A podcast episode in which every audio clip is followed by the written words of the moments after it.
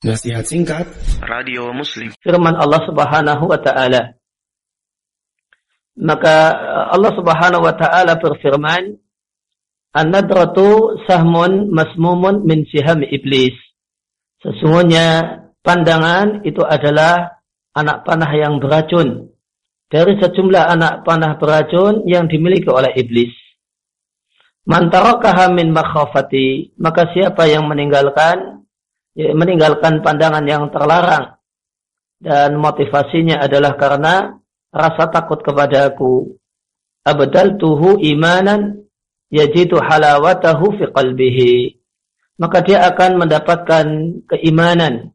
Maka dia akan mendapatkan iman yang unggul, iman yang berkualitas, yang dia akan merasakan nikmatnya iman di dalam hatinya. Hadis ini diatkan oleh At-Tabarani dan Al-Hakim dari Hudayfa Ibn Yaman. Uh, Al-Hakim rahimahullah ta'ala mengatakan sahihul isnad sanatnya sahih. Meskipun Al-Hafidh Al-Mungdiri tidak menyetujui hal ini, beliau menyampaikan bahasanya salah satu perawinya, perawi hadis ini adalah wahin, perawi yang sangat baif. Bapak dan Ibu kaum muslimin dan muslimah rahimani wa rahimakumullah, maka di sini diperselisihkan kualitasnya uh, antara uh, Al-Hakim demikian juga dengan Al-Hafidh Al-Mungdiri. Namun ala kulihal uh, isi kandungan hadis ini uh, dibenarkan oleh realita.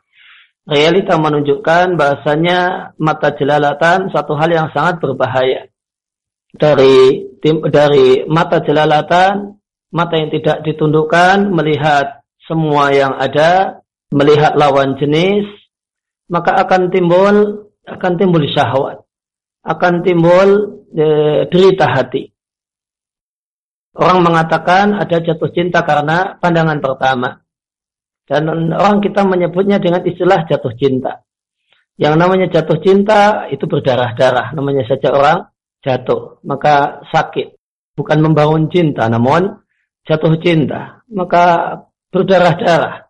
Maka ini menunjukkan cerita orang yang ya, melepaskan pandangannya dan tidak memanage pandangannya.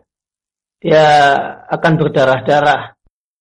Menderita karena cinta, karena perasaan, karena sahwat yang ada di dalam dirinya disebabkan karena mengumbar pandangan.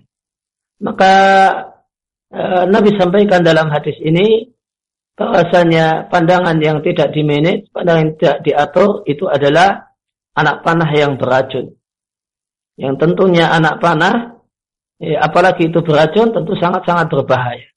Ketika anak panah itu menusuk hati. Menusuk hati. Dan ini anak panah yang beracun. Tentu ketika anak panah itu berhasil masuk ke satu bagian tubuh, maka untuk mengambilnya tidak boleh tidak ya, harus ada ya, operasi. Maka dibelahlah bagian tubuh tersebut sehingga anak panah bisa dikeluarkan. Maka masuknya anak panah ini derita dan mencabutnya juga derita. Maka demikianlah yang namanya derita cinta. Ketika orang itu masuk ke dalam hatinya cinta, maka dia pun menderita.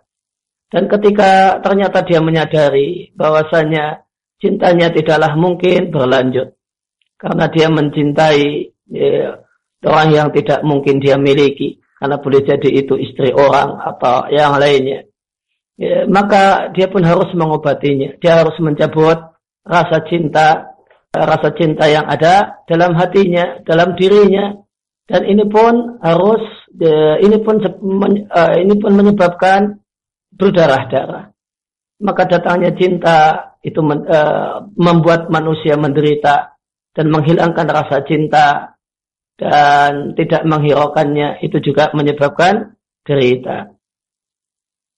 Ya, oleh karena itu maka Nabi sampaikan siapa yang meninggalkan ya, pandangan yang uh, ya, yang dilepas tanpa kendali dan dia uh, artinya dia menjaga pandangannya maka dan ini terjadi dan dilakukan karena rasa takut kepada Allah Subhanahu wa taala, maka akan Allah ganti dengan sesuatu yang lebih baik.